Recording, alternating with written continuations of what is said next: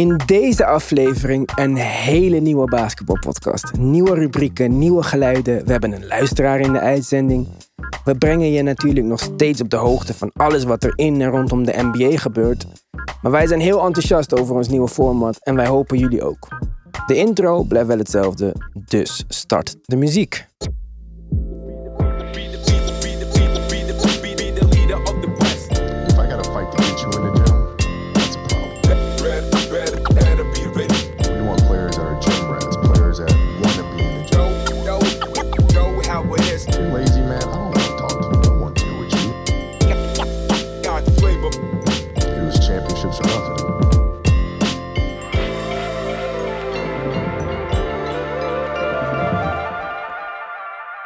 Ja, welkom bij een nieuwe, vernieuwde De Basketball Podcast. De afgelopen weken hebben wij al geteased met veranderingen waar wij druk mee bezig waren achter de schermen. Dit is daar één van, maar zeker niet de laatste. Er komt nog groter nieuws aan binnenkort, dus blijf vooral luisteren. We beginnen oud en vertrouwd met. Dit was het NBA-nieuws van deze week. Ja, jongens, voor ongeveer twee derde van deze week dacht ik dat het eh, hele tumult bij de Atlanta Hawks het nieuws van de week ging worden. John Collins, ruzie met Trey Young, wil de bal meer, zit in een contractjaar. Was ook big nieuws, totdat er nog bigger nieuws kwam. Het begon met Kevin Durant, die in een healthy and safety protocol belandde, omdat hij contact zou hebben gehad met iemand die besmet is met het coronavirus. Daar kwam Seth Curry bij, die daadwerkelijk positief getest werd op het coronavirus. Daar kwam de hele frontcourt van de Boston Celtics bij. En toen startte er gisteren bij de Sixers vijf spelers waarvan we de drie misschien niet eens kennen. Op Tyrese Maxey na dan, die al eerder van de bank kwam. En ook gewoon een hele, een hele mooie wedstrijd had. Career high 37, 39 punten. Ik weet niet eens meer wat was het. Heel veel. 39, heel veel in ieder geval. Maar, eh, en daar is dan ook nog Jason Tatum bijgekomen deze week. Dus Boston eh, heeft niemand meer boven de small forward positie. De Sixers, eh, ja, die starten dus eh, vanaf nu, of in ieder geval de komende 10 tot 14 dagen, met Tyrese Maxey, Isaiah Joe, Dakota Matthias, Danny Green en Dwight Howard. Het kan ook een rec league team zijn. de helft van deze mensen zou normaal niet meer dan twee minuten spelen. Ja, jongens, we hadden er al een beetje bang voor kunnen zijn. Misschien hadden we het eh, ja, we zeiden het voor de uitzending, niks zei het voor de uitzending. Misschien moeten we de NBA niet voor lief nemen. Maar eh, ja, Oh. voor de tweede Dat keer, ja, voor de tweede keer in twee jaar eh, gooit corona roet in het eten. Ja, jongens, eh, het was echt te treurig gisteren, man. Die ene jongen die had zelfs geen, geen eens een foto met een jersey aan. Het was gewoon Ja, een foto van, van de high school of zo. een Foto Ja, genomen. big smile op zijn gezicht. ja, ja, inderdaad. Ja, nee, inderdaad. Ik zei het. eh, ik, voor mij was het eigenlijk, ik hield het bijna niet voor mogelijk dat het eh, alweer zo rond zou gaan als een, eh, als een lopend vuurtje. Dus ja, ik, ik ben blij dat ze de wedstrijden niet uitstellen. want daar was ook zeg maar een beetje discussie over. Van, als het een ander team zou zijn, dan had ze de wedstrijden waarschijnlijk uitgesteld. Als het de Lakers waren of zo. Maar dat, dat- denk ik echt niet. Ze laten nu, het is wel een beetje een statement van de NBA. Ze, ze leggen de verantwoordelijkheid bij de spelers dat zij zich aan het protocol moeten houden. En ja, degene die dat niet doen, dan eh, gaat je team heel snel eh, de gevolgen daarvan moeten dragen. Ja, maar eerder werd Houston Rockets waren, werd de wedstrijd wel uitgesteld omdat James Harden aan het partyen was en de Rockets geen acht spelers hadden. En nu hebben de Sixers gisteravond zelfs Mike Scott geactiveerd om aan die acht spelers te komen, die al twee weken geblesseerd was. Dus zij hebben echt, ze zijn niet, ze hebben niet gewoon maar, ze zijn niet gewoon maar verder gegaan. Ze hebben echt nog een stapje extra gedaan om deze wedstrijd te kunnen spelen. Ze hebben deze wedstrijd natuurlijk verloren. Dat was ook te verwachten. Zoals de Denver Nuggets in deze staat kunnen winnen van Tyrese Maxey en zijn eh, twee rookies en bejaarde Danny Green en Dwight Howard. Het was Maar- geen blowout eh, in ieder geval. Nee, de eerste en het Ja. kwart was sowieso een beetje close. En toen liepen ze een beetje uit. Ja. Danny Green en Dwight Howard, ik noemde ze net opa's, die werden wel geroemd om hun coaching on the floor. Mhm. Dus ehm, ja, Ja. Kijk, ik denk dat wedstrijden moesten gewoon doorgaan. We hebben, we hebben zo'n compressed seizoen. En eh, daar heb je wat meer te vertellen zometeen, eh, Iwan. Maar het feit is, je hebt, als je acht spelers kan hebben, moet de wedstrijd door. Het, eh, het grootste issue voor mij is niet eh, dat je ineens vijf, zes van je starters uit de line-up kunnen krijgen. Maar het is meer bijvoorbeeld, zoals je zei, Tyrese Maxey, Isaiah Joe en Dakota Mathias. Ze spelen waarschijnlijk twee of drie minuten per wedstrijd. En ineens nu moeten ze de komende week gewoon vijf wedstrijden spelen 40 minuten. Back-to-backs ook. En de kans op, op blessures bijvoorbeeld ook. Ja, jullie weten, Dwight Howard en Danny Green zijn niet de jongste spelers op de roster. En voor hun, ja, Dan, Danny Green 40 minuten spelen lijkt me... Misschien gaat hij een hartaanval krijgen. Dus eh, Ja, daar, daar maak ik het meest zorg. Daar moet, maak ik het meest zorg eigenlijk. Niet over corona in dit instantie, maar over de spelers die nu blessures gaan oplopen. En dan zijn de teams wel zelfs gewoon, hebben ze minder spelers. Ja, nog op de lange is termijn is het ook slecht. Je, Precies. je zei het net al, compressed season. Normaal gesproken worden er ook niet zoveel wedstrijden gespeeld in zo'n korte periode. Maar nu dus in de Health and Safety Protocol moet je 10 tot 14 dagen in quarantaine. En daar vallen dus voor de Sixers en de Celtics 5 tot 6 wedstrijden in zonder Ben Simmons en beat Jason Tatum. Nou ja, ik, ja, ik weet het niet. Ik, ik weet niet wat Daniel Thijs en Sammy Ojeley zonder Kemba Walker met Jalen Brown gaan doen. En wat de Sixers gaan doen met Tyrese Maxey en Dwight Howard. Maar dat betekent wel gelijk dat je een flinke klap krijgt op je, op je record. En we hebben al maar 72 wedstrijden. Dus dan, dan kunnen zes wedstrijden. Kijk, voor de Sixers en de Celtics, die gaan heus wel alsnog de playoffs halen. Ja. En de Nets ook trouwens. Maar ja, voor een ander team die net vecht om die achtste plek en daardoor net op die tiende play-in moeilijkheden dingen belandt, kan dit wel eens eh, vervelend Ja, ja. zijn. En eh, we gaan misschien dit jaar op de, in, in de hogere regionen van de conferences de teams zien die niet per se het me- het beste of het meest consistent spelen, maar die het meest consistent spelers tot hun beschikking hebben. Dus Ja, er het komt ook een beetje, het komt een beetje neer op, professionalisme, denk ik ook. Eh, ik denk dat ze bij de Spurs en bij de, bij de Heat en bij de Lakers niet zo snel eh, veel een, een uitbraak zullen hebben. Het kan natuurlijk, eh, maar ik denk dat het wel ook een beetje daarop terugkomt. Eh, leiderschap en, en gewoon ja, het volgen van de protocollen. En anders is het eh, next five man up. Ja, maar het is wel vaag. Want Ja. bijvoorbeeld Durant is al besmet geweest met, met het coronavirus. Dus oh, ja, Ja, zover ik maar- weet is, ben je dan toch een soort van immuun. Dat is toch wat, wat we hopen allemaal. Mm. Waarom moet hij dan aan de kant blijven? En bij de Sixers, wat ik ook niet snap, heb je daar twee bussen of zo. Want Seth Curry is daadwerkelijk positief getest. Hm. Maar Tyrese Maxey en zo heeft nooit uh, hem een box gegeven. Dus die mag gewoon verder spelen of zo. Hoezo? Sommigen wel, sommigen niet. Ja. Ik snap het niet. Je bent toch altijd maar- samen in... eh, Maar dat is hetzelfde ding. Omdat Jason Tatum heeft eh, Bradley Beal voor meer dan, meer dan vijf minuten één op één verdedigd. In de wedstrijd tegen de Wizards. Moet Bradley Beal ook in quarantaine nu. Dus Ja, de regels zijn wel... Ja, Ja, maar Bradley Beal minuten- ook trouwens, ja. ja, jezus. Als je maar twee minuten verdedigt, dan kan, dan is, dan kan je het niet Ja, krijgen. of zo. Ik vind ik het wel snap heel, het heel niet, hoor. eigenlijk. Ja, maar ik denk als, we, als, als je echt gewoon zou doen dat iedereen die met ook maar iemand in aanraking is geweest, eh, dan- dan, dan zijn we nu binnen een week klaar met spelen. Want dat gaat zo snel. Iedereen heeft wel tegen elkaar gespeeld of met elkaar. Mm. Wat denken jullie? Komt er, zou, denk je dat er nog een bubbel kan komen? Ik denk dat die spelers het echt niet zien zitten. Er was zoveel Nee. commentaar op vorig, vorig jaar. Mm. Precies. Nu moeten er ook nog veel meer wedstrijden gespeeld worden dan, dan het er vorig jaar nog eh, op het programma stonden. Dus ik denk echt wel dat, dat, dat, dat ze daar ehm, ja, niet op zitten te wachten. Dus ehm, denk, ik denk we zijn, ze gaan geen bul krijgen. Zoals je ziet, gewoon met het aantal besmettingen. Het gaat omhoog. Dus je ziet het ook in de NBA.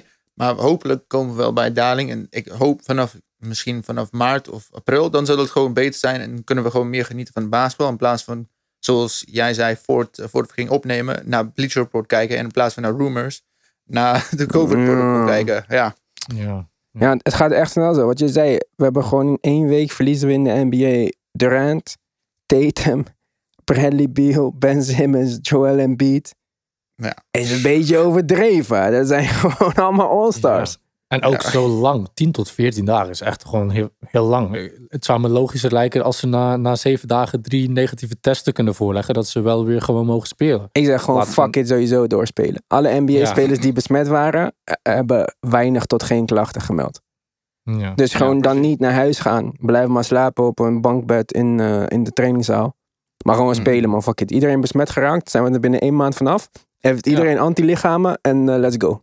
Laat het een experiment zijn voor de hele wereld gewoon. Als, als de NBA er goed uitkomt, eh, dan Ja, doen we gewoon allemaal hetzelfde. Ik vind, ik vind het ook gewoon niet eerlijk.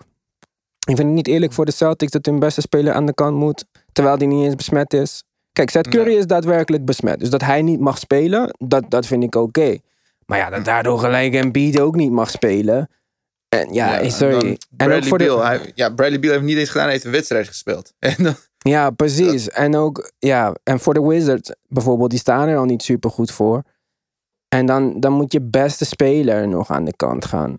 En ook al in een seizoen waar we dus niet echt een pre-season hebben gehad, dat je nog niet echt die team chemistry hebt opgebouwd, dan breken we nu weer teams op. Ja, Ja. ik vind het wel lastig. En wat ik zei, misschien een gemiddeld team of een niet zo goed team. Stel je voor dat OKC uiteindelijk geen besmettingen krijgen. Spelen al een beetje boven verwachting. Haalt OKC gewoon de play-offs omdat ze gewoon niet dood zijn. Nee. Ja, dat is toch, eh, dat is toch wel raar. Maar ja, maar goed. eh, Het is de onzekerheid en de onvoorspelbaarheid. De vraag van de week. Ja, de vraag van de week op onze Instagram was welke career high was het meest indrukwekkend? En dan praten we natuurlijk over die van Steph, 62, Bradley Beal, 60 en Gordon Hayward, 44. Ja, we hebben het van tevoren al besproken, dus ik kan niet aan jullie vragen, raad eens welke bovenaan staat. Nee. Eh Steph was Bovenaan. bovenaan door iedereen eh, gestemd. Meest indrukwekkend, 62 punten. Hij eh, heeft geluisterd naar eh, de Twitter-maffia. Steph was done. Can't do it. Warriors suck. Hij dacht, fuck jullie. 62 punten, let's go. Ja, ja. Eh, indrukwekkend, zeker. Verrassend genoeg stond Gordon... Of tenminste, verrassend. Ik dacht dat er heel veel Bradley Beal fans, Bradley Beal fans waren. Maar Gordon Hayward stond op de tweede plek. 44. Niet zo spectaculair als die andere 62-plussers.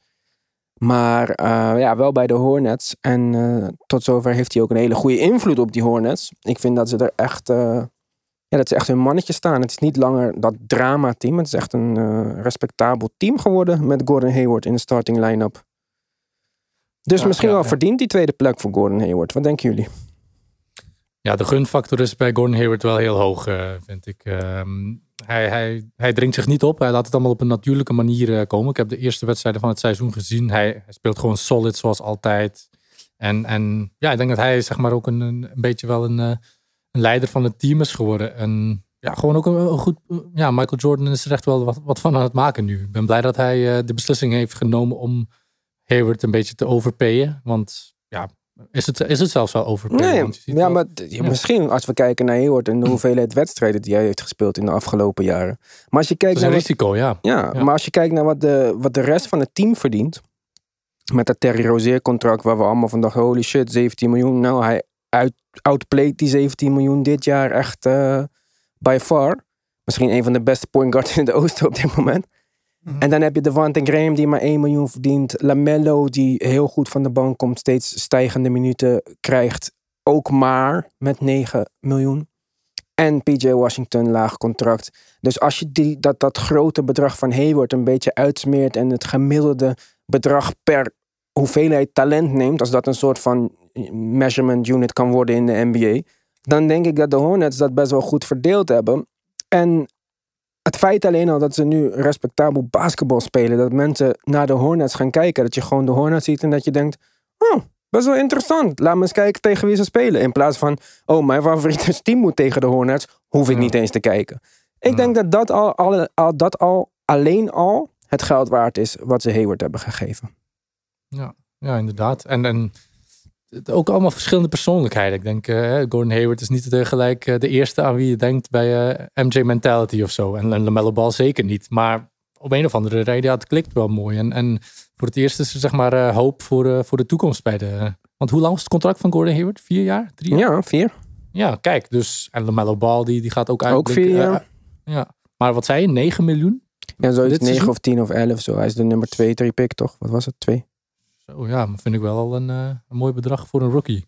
Ja, maar volgens mij verdient de nummer 1 pick al 10 miljoen plus. Ik weet niet precies, Ja. die rookie Ja. skill contracts gaan elk jaar omhoog. Mark, heb Ja. jij nog een leuke statistiek over deze career high feiten? Want je hebt vast iets eh, gevonden waardoor eh, Bradley Beal Ja. beter uit de bus komt.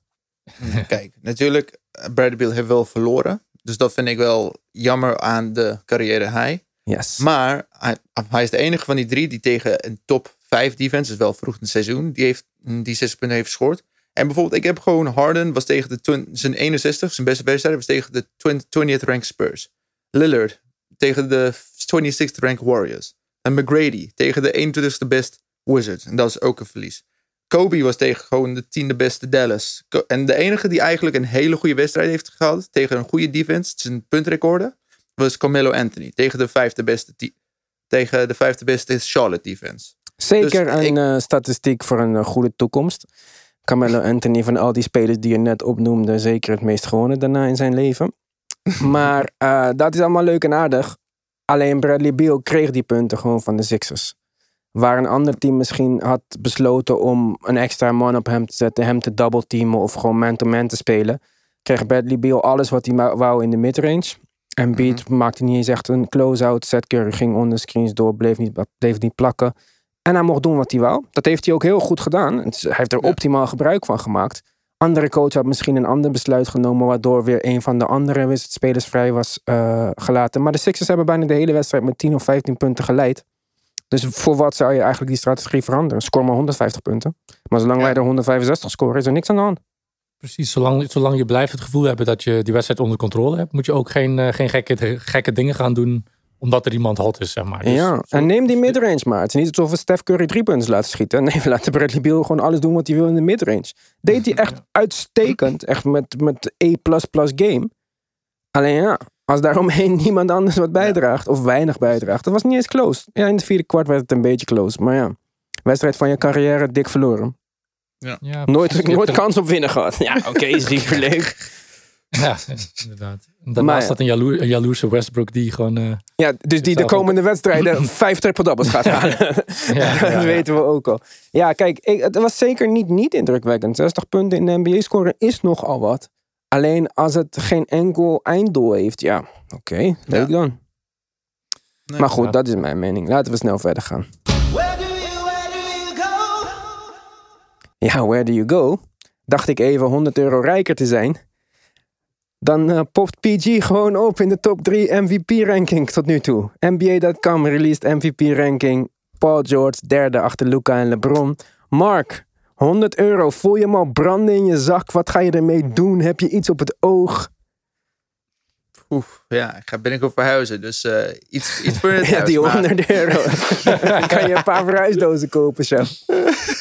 Nee, eh, toen ik, toen ik die gok maakte, was ik wel een beetje zenuwachtig. Want eh, ik was vergeten over Jason Tatum. Maar tot nu toe heeft, behalve die Dallas-wedstrijd, ziet Paul George veel beter uit. Je ziet, zoals ik zei in een paar podcasts geleden, hij is nu een jaar eh, weg van OKC. Dus hij heeft een jaar kunnen gewoon eh settelen in LA. Hij heeft geld in zijn zak, dat is belangrijk. Hij heeft getrouwd.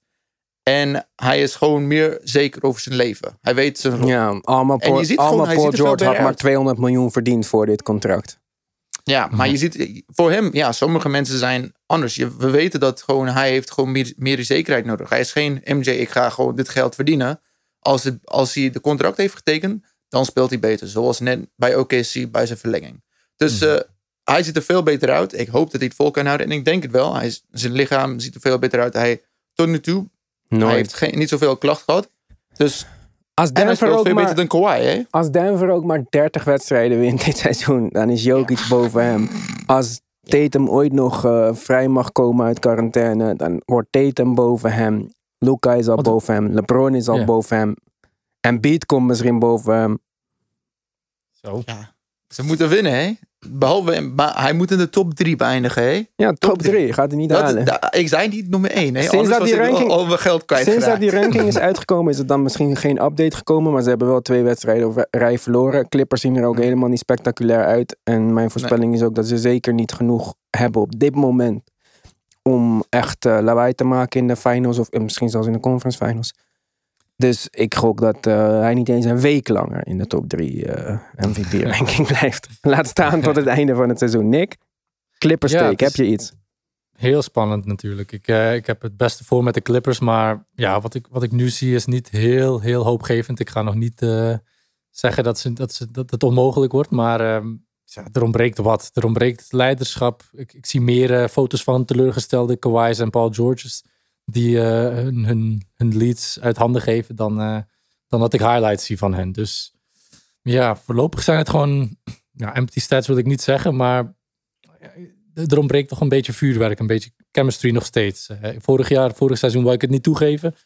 Maar, eh, Ja. Nee, maar Paul George, hij ziet er super goed uit. Hè. Het gaat Ja, hij niet ziet er heel goed hij, uit. hij houdt ook zijn statistieken. Maar als je kijkt gewoon naar het hele Clippers team. hè.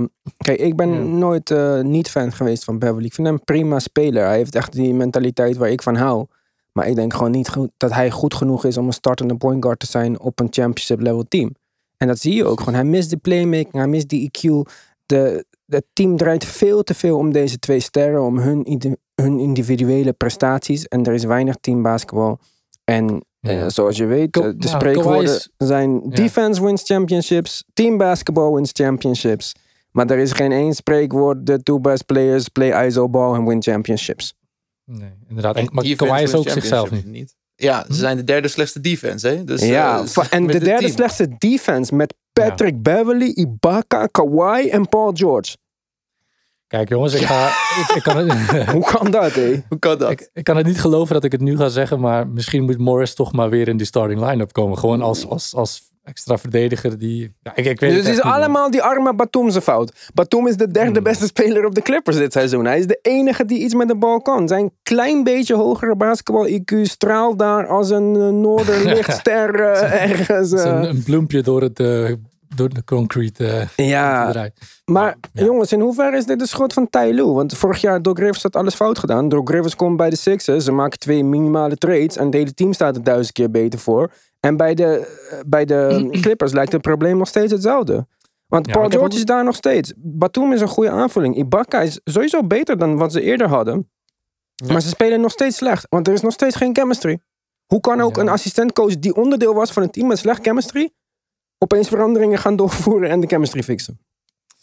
Ja, en Kawhi is ook zichzelf niet. Als je hem ziet spelen, hij, hij doet geen speciale dribbles. Enkel die gewoon de post-ups. Misschien moeten ze wat anders proberen dan alleen maar die triangle. Dat hij gewoon... Vroeger deed hij echt wel nog, ging hij nog zijn man voorbij. Probeerde hij nog een beetje te playmaken, maar dat, dat is er echt wel helemaal weggevallen. Dus eh, ja, het is echt een, een, een, een uitdaging nu voor Ty Lue. Nu gaan we echt zien of hij, if he has what it takes om een, eh, een goede coach te zijn. Ik, ik, ik, schrijf ze nog niet helemaal af, want zoals je al zei, het Uiteraard is een niet.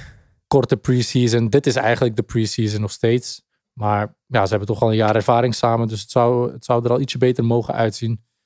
Ja, ja, ze zijn nog niet gezonken. Alleen de eerste tekenen zijn nog niet Ja. daar dat we spektakel kunnen gaan verwachten. Maar goed, dat gaan we in de gaten houden de komende tijd. Voor nu, Er is een vraag van een luisteraar. ja. Thijs Nieuwenhuis vraagt: Wat kunnen de Minnesota Timberwolves doen om beter te worden op de korte termijn zonder hun hele toekomst weg te gooien? Ik zeg helemaal niks.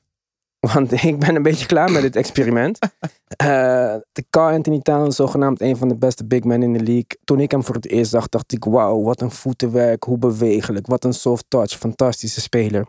Is er niet uitgekomen, slechte defender. Hoop meegemaakt het afgelopen jaar, dus misschien moeten we hem niet gelijk veroordelen op basis van dit seizoen. Maar hij heeft het al niet laten zien in de laatste vijf seizoenen. In combinatie met een D'Angelo Russell, waar ik ook bovengemiddeld meer enthousiast over ben dan de gemiddelde kijker. Maar ook D'Angelo Russell zat niet voor niks bij de Nets op de bank in het vierde kwart. Het zijn gewoon niet de meest high IQ spelers. De, hun, hun rookie nummer één pick kijkt geen basketbal.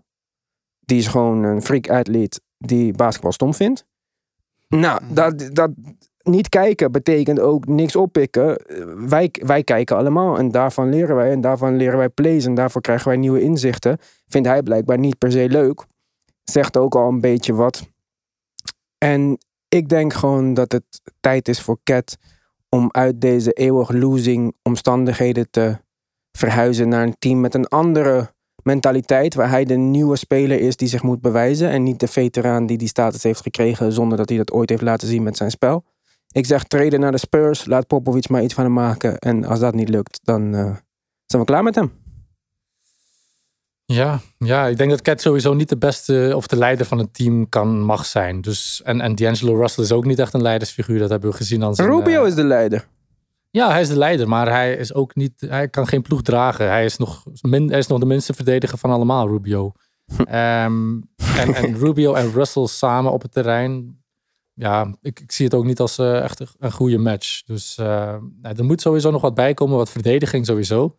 De draft pick zal volgend jaar sowieso heel hoog zijn. En als je al zoveel jaar op rij het slechtste team in de NBA bijna bent, dan, eh, kan je niet gewoon met, dan ben je niet gered met één, één move of zo.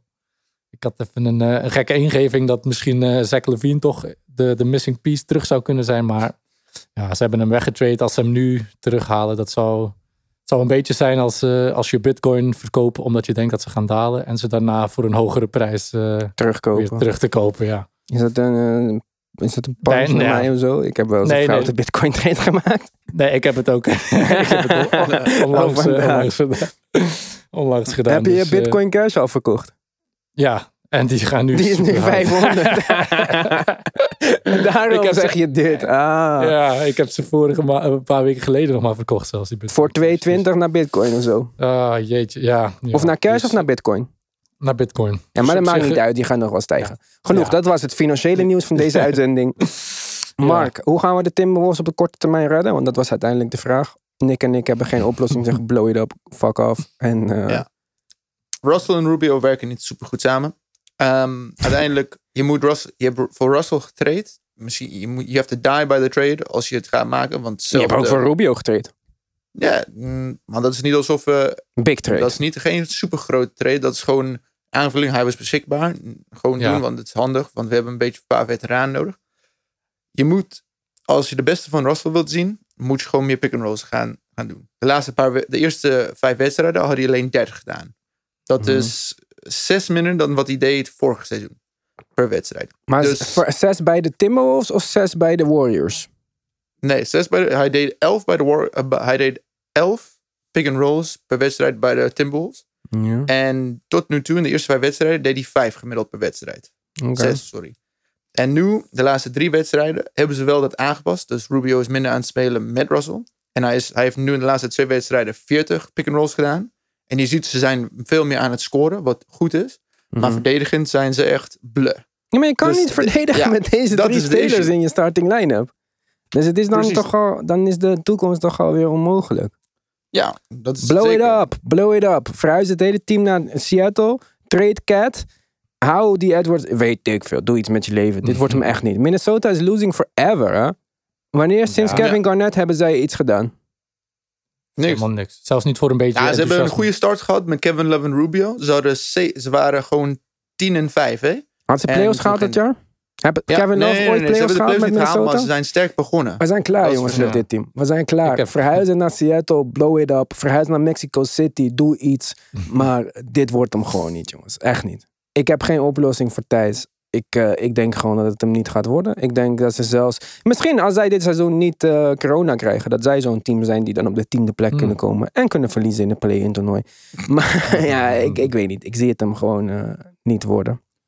Dus we gaan lekker verder. Wat zeg jij nou? Even serieus, Iwan.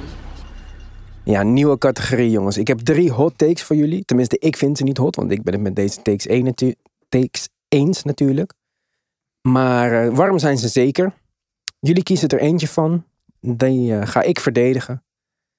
Nummer 1. Jeremy Grant is beter dan Michael Porter Jr. Nummer 2. Jalen Brown is ready to be the best player op een nieuw team. Nummer 3. Draymond Green is de belangrijkste speler bij de Warriors. Hmm. Jullie mogen Eén het of- zeggen. Jullie mogen er één Eén of drie, Mark. Eén of drie? En Jeremy Grant, jongens. Beter dan Michael Porter Jr. Ah, Oké, Oké, doe maar één dan. laten ja. we die nemen. Kijk, jongens.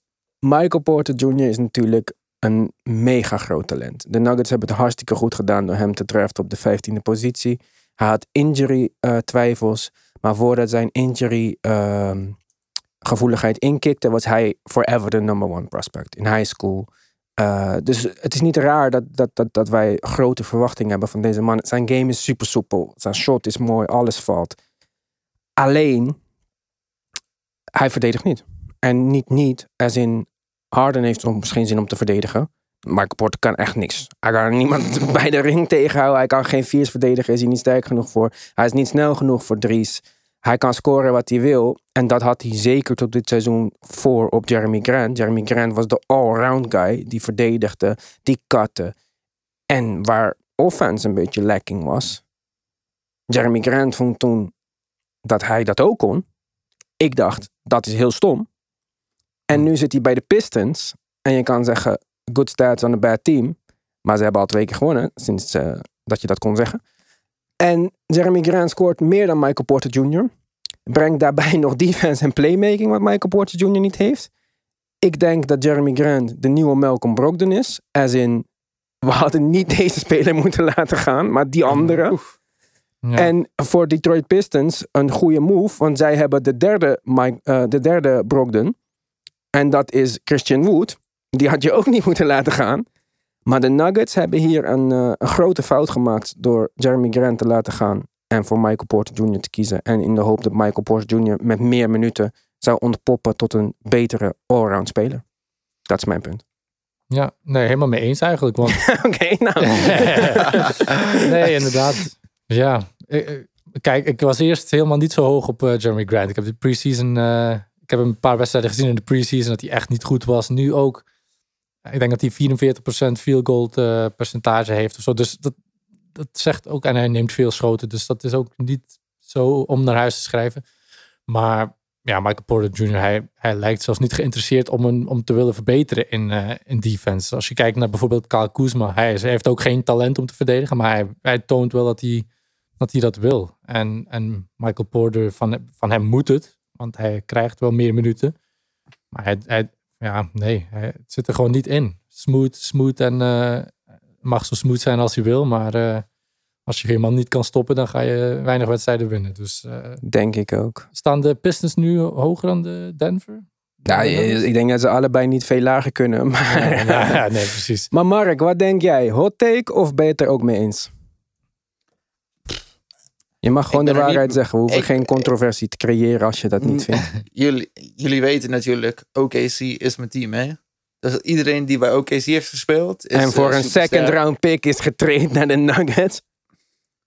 Shh, ja, maar, Maar hij komt van mijn ja, Sixers trouwens, ook voor niks. Ja. Dus eh, al onze teams hebben het lekker gedaan in deze. Mhm. Ja, alles verpest. Goeie, een redelijk goede wingverdediger.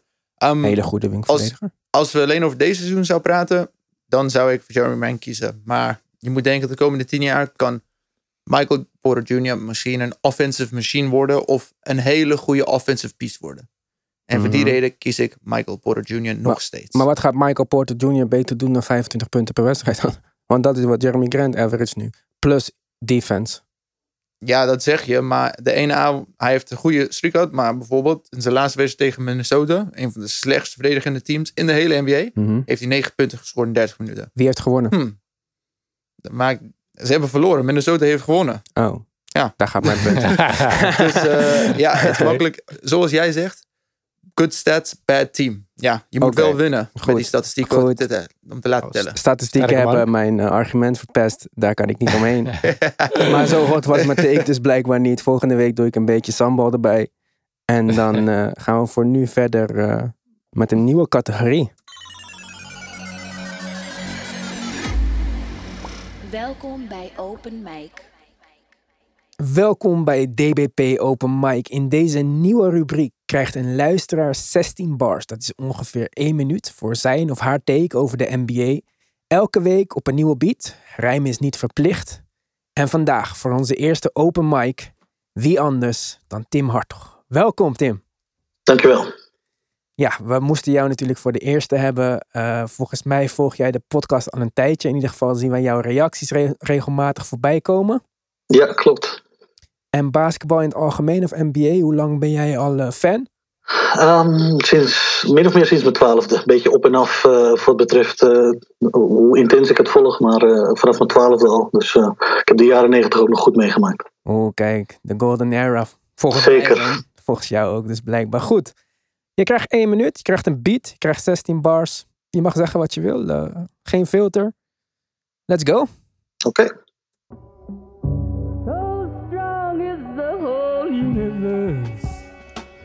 Ehm, de Brooklyn Nets. Wat mij betreft vooralsnog een seizoen met twee gezichten. Iedereen was eh, zeer enthousiast na de eerste twee eh, overwinningen. Uh, maar eh, vanaf wedstrijd 3, waarin Spencer Dinwiddie geblesseerd uitviel, werden vier van de vijf wedstrijden verloren. Uh, een matig verdedigende ploeg, zo werd gezegd. En uh, de twijfels, uh, zo optimistisch als we met z'n allen zijn, uh, slaan her en der alweer om zich heen. En ik vroeg me vooral af, was deze ploeg überhaupt onderweg naar de, onderweg naar de Eastern Conference Finals? En zo ja, gaan ze dat dan nog wel redden zonder Dinwiddie? Wat mij betreft zeer, zeer twijfelachtig. Um, niet zozeer omdat uh, Dinwiddie nou zoveel scoort, maar meer omdat hij voor een goede balans zorgt in dat, in dat team. En, ze moeten het nog maar zien te doen zonder Dinwiddie, die natuurlijk uh, de rest van het seizoen is uitgeschakeld. Oké, okay, oké. Okay. Nou, dat is een interessante take. Het wordt van tevoren opgenomen, dus de anderen kunnen nog niet reageren. Maar ja, uh, ja ik, uh, ik betwijfel het ook dat ze nog de Eastern Conference Finals gaan halen.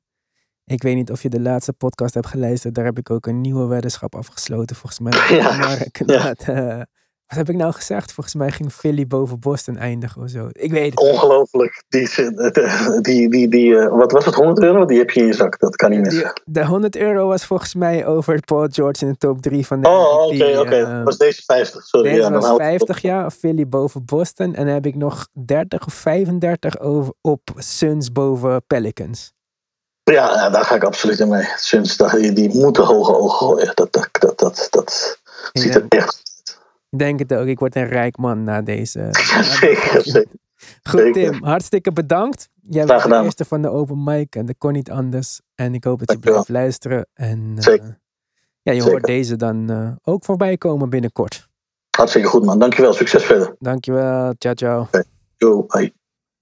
Ja, shout-out sowieso naar Tim Hartog. Hij was de eerste die het aandurfde om te verschijnen in onze open mic categorie. Als jij wilt meedoen aan Open Mic, ga dan even naar onze Instagram pagina, de basketbalpodcast. En stuur ons een DM met daarin het uh, onderwerp waar jij het over wil hebben. En wie weet horen we jou dan in de volgende aflevering van de basketbalpodcast. Maar goed, over zijn uh, standpunt, Brooklyn Nets.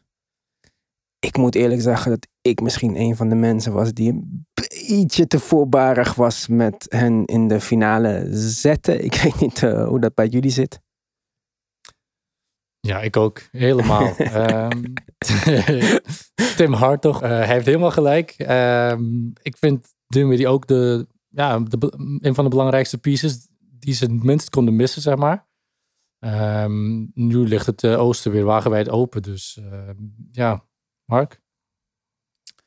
Pff, ik vind het wel moeilijk, want natuurlijk, we zijn net aan het begin van het seizoen. Dan je hebt ook dan de Dinwiddie blessure. En je hebt een beetje moeite met dan Durant, waar is net aan terug. Je hebt een nieuwe coach ook.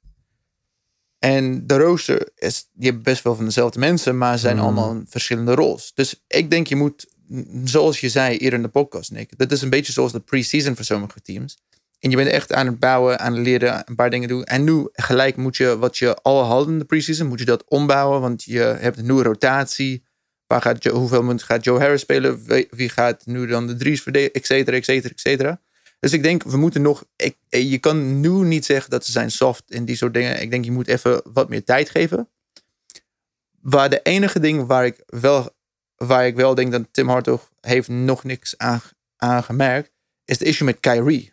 Want Kyrie is de grootste issue met deze team. Niet de rest van het team. Kyrie heeft bijvoorbeeld de laatste twee wedstrijden niet, niet, aan, niet gemeld. Niet verwerkt. Hij is gewoon verdwenen. Steve, hij ja, was gewoon opeens weg. niet eens. Precies, Steve Nash wist toen ze vraagden waar is Kyrie, zei ja, ik weet niet. Hij heeft personal issues, maar ik weet niet wat die personal issues waren.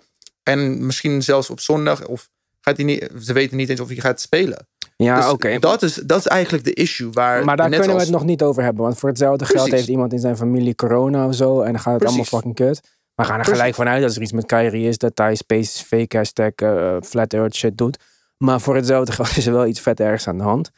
Uh, Ja. Durant mag niet spelen terwijl hij dus ook gewoon al corona heeft gehad. Whatever. Ik weet het niet. Maar ik denk wel dat ook zonder Dinwiddie... Ja, ik, ik zie het gewoon niet gebeuren. Ze maken goede moves met Jared Allen in de basis zetten.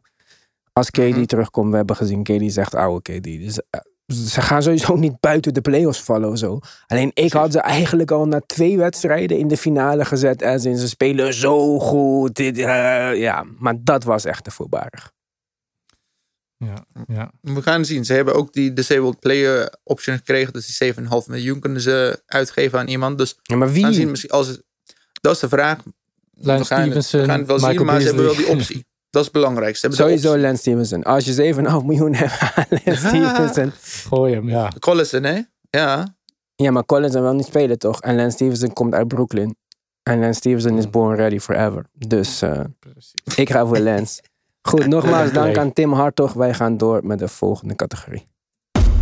De statistiek van de week. Ja, Mark, jij werd Statman genoemd in eh, een van onze DM's op Instagram. Iemand zei, je hebt altijd de mooiste stats. Volgens mij was het Tangoli, maar ik weet niet uit mijn hoofd. Ja, volgens mij wel.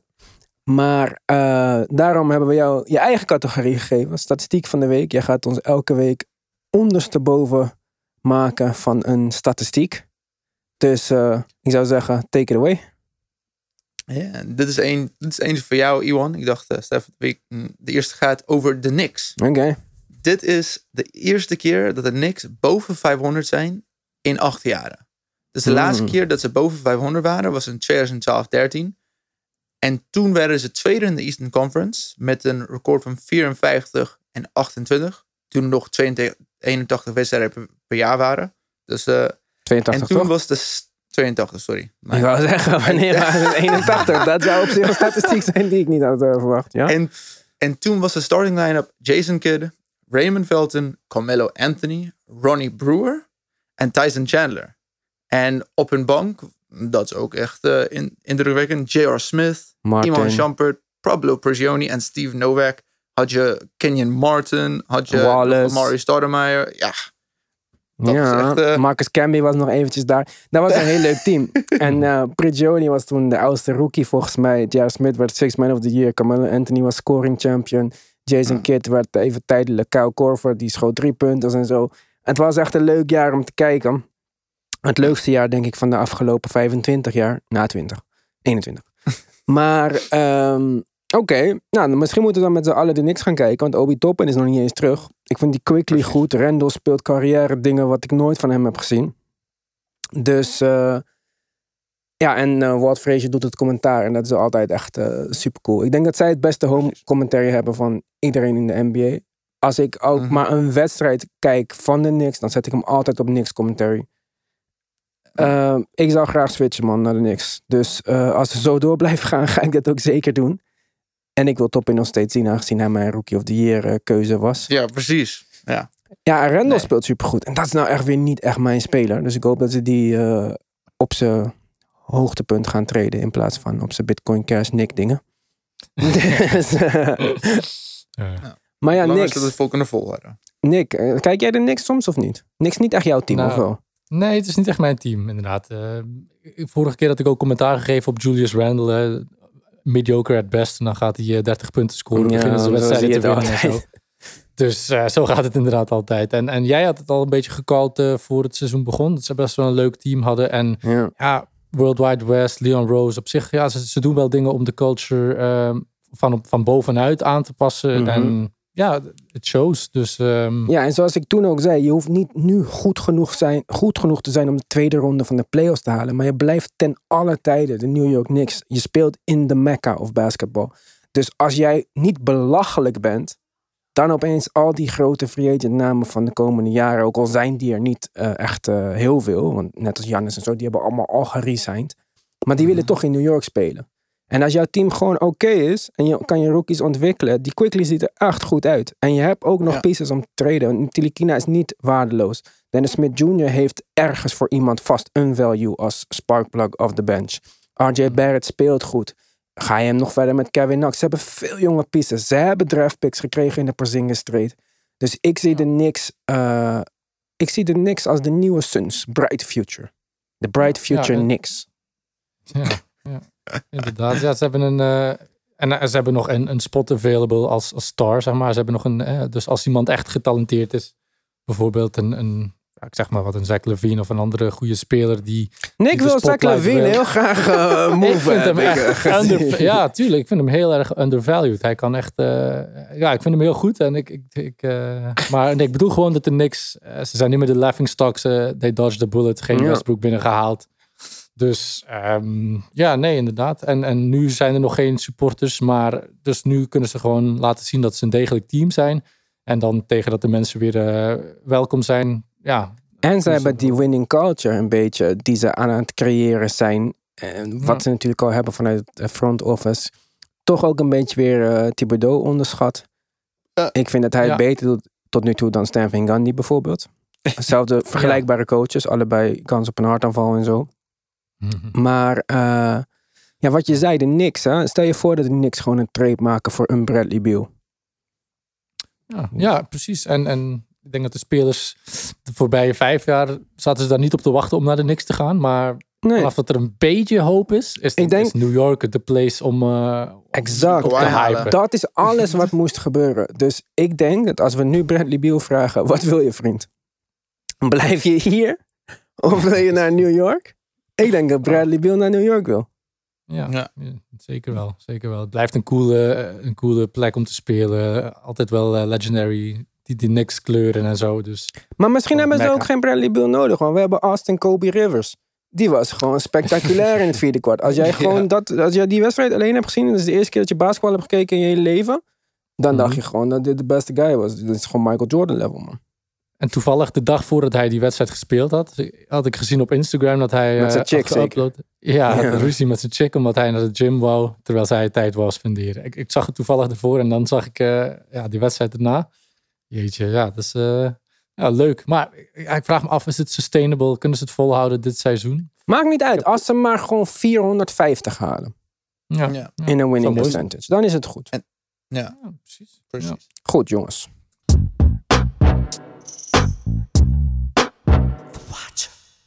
Shout-out naar Dr. Dre voor de beat.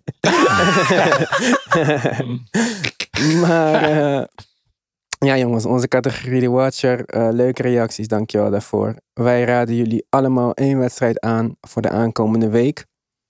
Eh, ik zal beginnen. Mijn wedstrijd is aankomende donderdag om 1 uur s'nachts. Ik hou van nog een beetje schappelijke tijden die je in het einde gedeelte van je avond nog misschien de helft van de wedstrijd mee kan pikken. En dat zijn de Mavericks at de Hornets. Dus Mavericks Hornets. Hornets Mavs als je het op zijn Nederlands zegt. Waarom kies ik voor die wedstrijd? Mavs hebben Luca. Hornets doen het echt boven verwachting goed. En je moet ze een keertje gaan kijken. Doe het dan maar tegen een ander best wel leuk team. Dus eh, wij gaan donderdagavond kijken naar eh, Gordon Hayward, Terry Rozier, Scary Terry. Met eh Devante Graham en eh, de kleinste bal. Leuk. Wat is jouw Leuk, wedstrijd, leuk, Nick? Wel, eh, Ivan, dit is eh, alweer een podcast waarin je mij eh, voor van alles en nog wat hebt overhaald. Mijn wedstrijd is ehm, de Nets tegen de Knicks. Die spelen, op, die spelen op woensdag tegen elkaar in het Mecca. Dus ik ga die wedstrijd zeker kijken. Ik, ja, ik, ga, ik ga op andere dingen letten dan wat ik normaal doe. Ik weet niet wie er bij Brooklyn allemaal eh, gaat spelen. Kevin Durant is nog een beetje te vroeg, denk ik. Of Ja, zeker kan te vroeg. Nee, nee, nee. zeker te vroeg. Dus, ehm, maar in ieder geval wel een leuke clash, eh, mooie derby.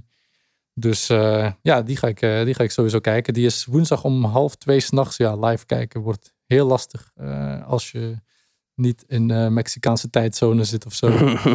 dus Ja. ehm, ja, nee, die ga ik kijken de dag nadien. Oké, ga ik ook kijken, denk ik. Mark? Ja, zoals jullie natuurlijk weten, wou ik heel graag Celtics Heat kijken. Ja. Maar dat gaat, eh, ga ik sowieso niet meer kijken. Hoezo niet? Jalen Dus- Brown. Ja, maar hij is niet eens 100% zeker dat hij gaat spelen. hè. Dus eh, Ja, ik wil niet op het laatste moment dat 10 minuten van de wedstrijd zegt ze geen Jalen Brown. De wedstrijd die ik eh, graag wil kijken is eh, Rockets-Lakers. Ik ben benieuwd Oh ja. hoe de Rockets zullen eruit zien tegen de Lakers. Vorig seizoen, zoals jullie weten, ging het niet zo goed. Maar ik wil de New Look Rockets tegen de monstrous Lakers zien. Gewoon die team die gewoon doorgaat. En alsof er niks aan de hand is. Ze hebben geen mensen met corona. Ze gaan gewoon door. ja. Ja, ja. Ze hebben ook wel eh, nu wat meer bodies. Hè, met eh, Cousins, met eh, Christian Mhm. Woods. Ook spelers waar de Lakers rekening mee moeten houden. Ja, precies. En ja, de Beard tegen de King is wel eh, ja, een leuke matchup. Ik denk dat die... Als ja, hij niet naar de stripclub gaat de avond van tevoren. Ja, misschien is het net beter. eh. ja, misschien. Hij, het doet hem blijkbaar weinig, want hij scoort gewoon 45 punten. Goed jongens, we hebben een hoop eh, besproken vandaag. Acht nieuwe categorieën, of tenminste een aantal nieuwe categorieën, maar acht in totaal.